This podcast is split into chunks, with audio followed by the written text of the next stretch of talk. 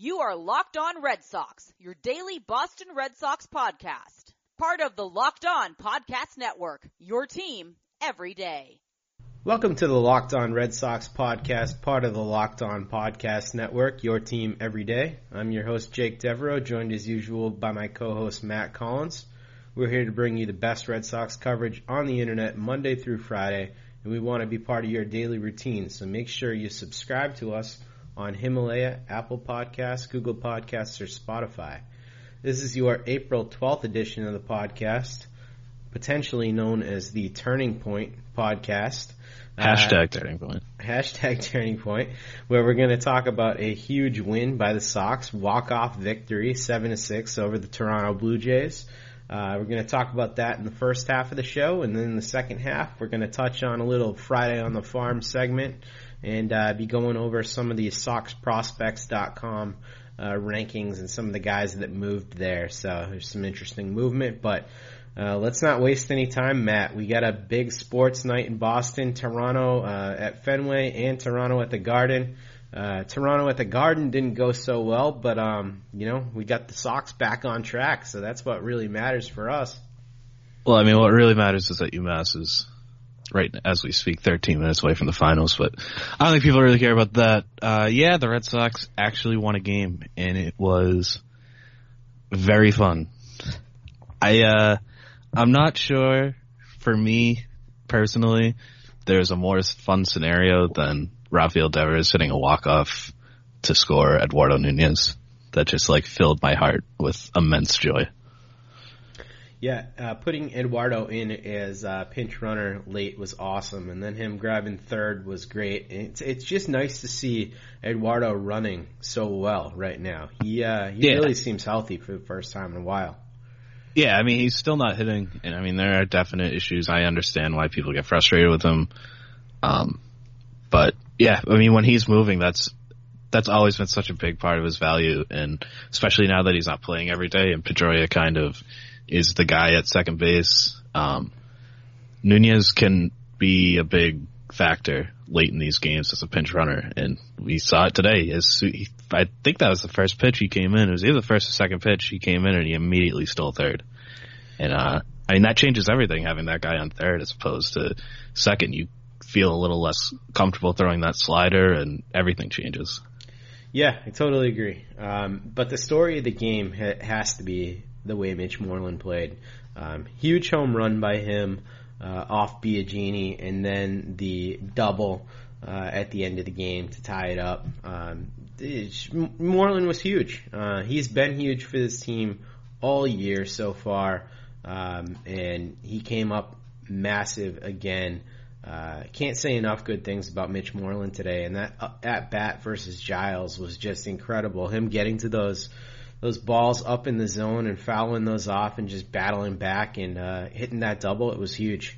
Yeah, I was going to say the exact same thing. I mean, Giles was dying to put him away with one of those 97 mile an hour fastballs, 97, 98 up above the zone, and Moreland kept fighting him off. I mean, yeah, he he did this last year too. Um, I think I'm at the point with him where I'm just enjoying the good times um, because I don't really want to get super sucked in like I have the last few years, but there is a pretty good argument to be made that this team could be winless without him.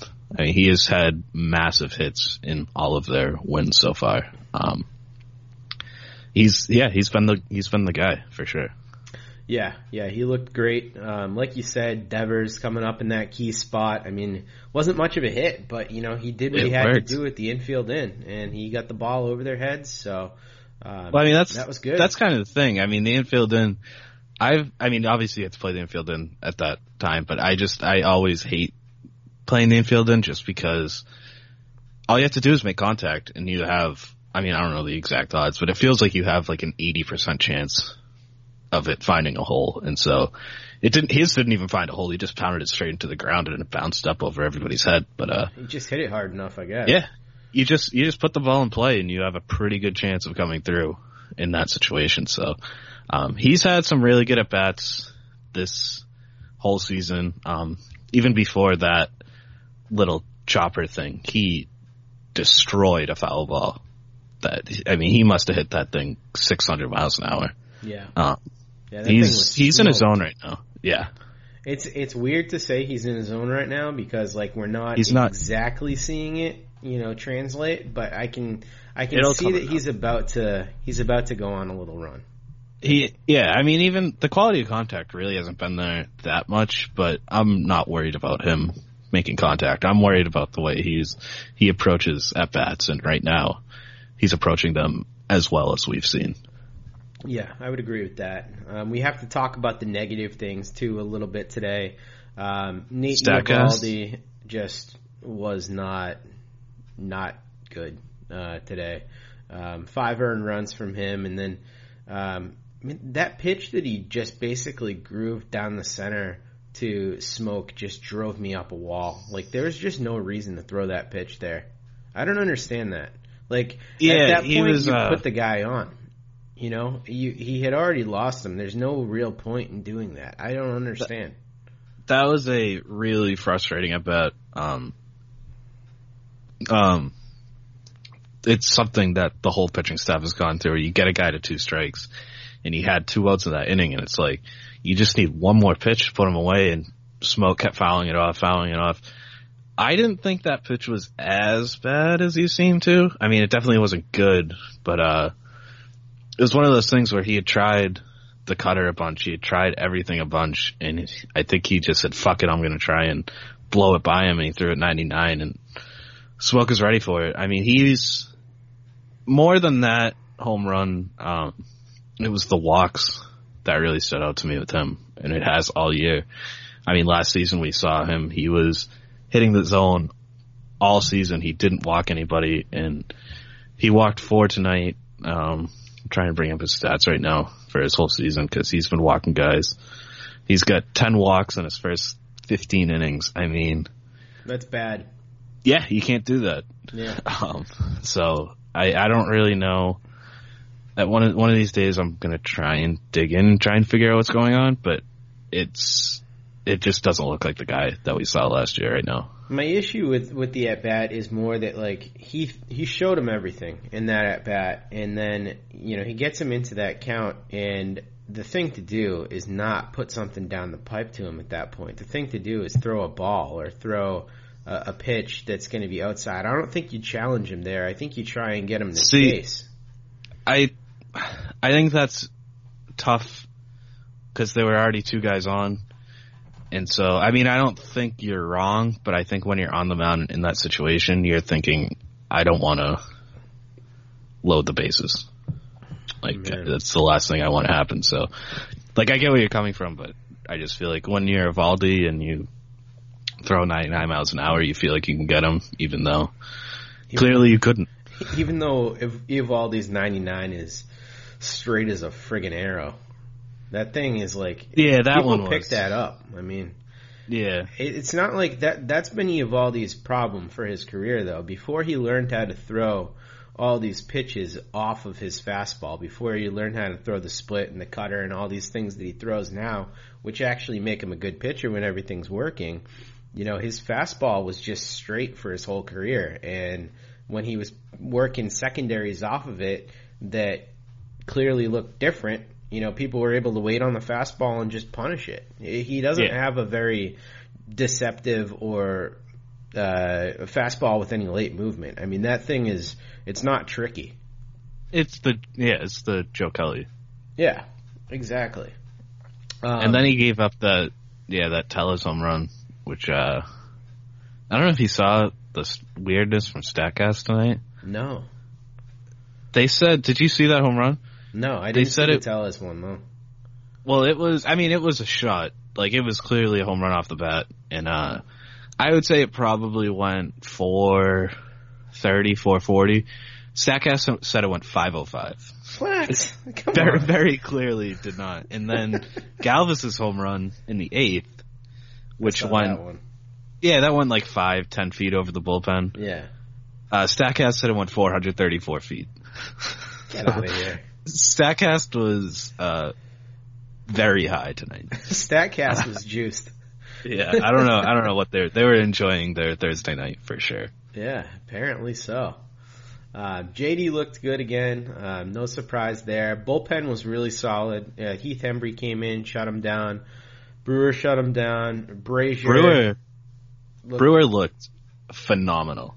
Yeah. Like he's looked good all year, but this outing, I feel like he looked as good as is probably better than he has in any other outing. Yeah, I was just thinking when I was watching him tonight, what you were talking about that you know the dude doesn't throw anything straight. Everything that he has, I mean, like it's the opposite of Eovaldi's fastball.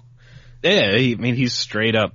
He doesn't have a fastball. I yeah. mean, I think he throws it like five percent of the time or something, but he's cut a curveball. And yeah, I mean, if he's throwing it even close to the zone, you can't lay off it. Like the the curveball, he he struck out Lourdes Gurriel on a curveball that was like from like Ken Griffey Jr. and 64. Like before they figured out how to make graphics, like it was insane. I, I wasn't uh, actually discouraged by uh, Brasier's outing either. I, I, thought that splitter was he just got beat on it. I didn't think it yeah, was it wasn't like a, a particularly pitch. bad pitch or anything. I thought it was a little. Yeah, I mean it wasn't great. It was a little straight. It was a little bit harder than you want on that pitch, but uh, yeah, I mean he Galvis deserves more credit than Brasier deserves blame for sure. Yeah, Galvis is just crazy hot. I mean the dude I, is. I don't understand what's happening there batting 395 on the year. Like, yeah, he's got an 1179 OPS. It's very strange. I know. It's, it's just weird. Um, Marcus Walden, though, I, I, thought looked the roughest out of out of all the bullpen arms today. Yeah, I don't know why he was pitching. Um, I mean, he got out of it. Credit to him. But one run game, they had the top of the lineup coming up. There was a decent chance that Walden was going to give up like three runs and make that uh, borderline blowout. And they already had Barnes warming up. You could have had Thornburg warming up next to him if you wanted to save Barnes for a lead. Um, I didn't really understand that move. Yeah, it was an interesting choice. It was certainly a gamble. I understood it at the time. I didn't like completely hate it because I, you know, liked the idea of being able to bring Barnes in in either a tie game or a, um, if they if they did take the lead. But you know, well, my thing with that was gamble. Well, my thing was that is if you wanted to do that with Barnes, I don't think I would have. But even if you did, I would rather have Thornburg, which I feel crazy saying because I've never been a big Thornburg guy, but he's looked good, and I definitely feel more confident in him than Walden. Yeah, yeah, yeah. It's, it's definitely definitely possible. Um, I think uh, right now we should probably take a break, and when we come back, we are going to uh, touch on the minor leagues. All right, welcome back. So after that huge win uh, by the Sox, we do have to talk a little bit about the minor leagues because things have gotten started. Uh, and I think that uh, where we're going to start is with the SoxProspects.com list. Such a great list that those guys update all the time. Uh, Ian Cundall over there and uh, Chris Hatfield do a great job. So um, yeah, some movers. Um, I think one of the guys we have to start off the show talking about is uh, Darwinzon Hernandez, who jumped up from fifth uh, in their rankings all the way to second and uh, has just looked great so far. Uh, he had that 10 strikeout game just a few days ago. Um, that's a pretty deserved move all the way up to two, right? Yeah, yeah. I um, I don't do like a real list, but I kind of have one in my head before the season, and I had, um, I had Chavis, Casas, Hernandez, but I can go back and forth on there. They have Chavis, Hernandez, Casas. Um, yeah, the 10 strikeouts. He did have four walks in five innings, and, uh, I forget who it was. I feel bad. But one of the writers for the Portland paper up here, um, said that all four walks were on four straight balls um, which is not great, but you see the stuff, 10 strikeouts, five innings. That's bananas. Um, he's definitely the top among the top of the class there. Yeah. Yeah. That's, uh, that's pretty impressive stuff. And then, uh, Tanner Houck actually moved up a spot for those guys as well. And Tanner Houck reportedly, um, from listening to their podcast over there, uh, and some of the reports that I've read, uh, from him, he's been pretty nasty in the early going. I guess the fastball's been like 95, 97. Um, and the little frisbee slider that he throws has been really working. So him moving up a spot now that he's returned to his normal mechanics doesn't seem like too much of a shock.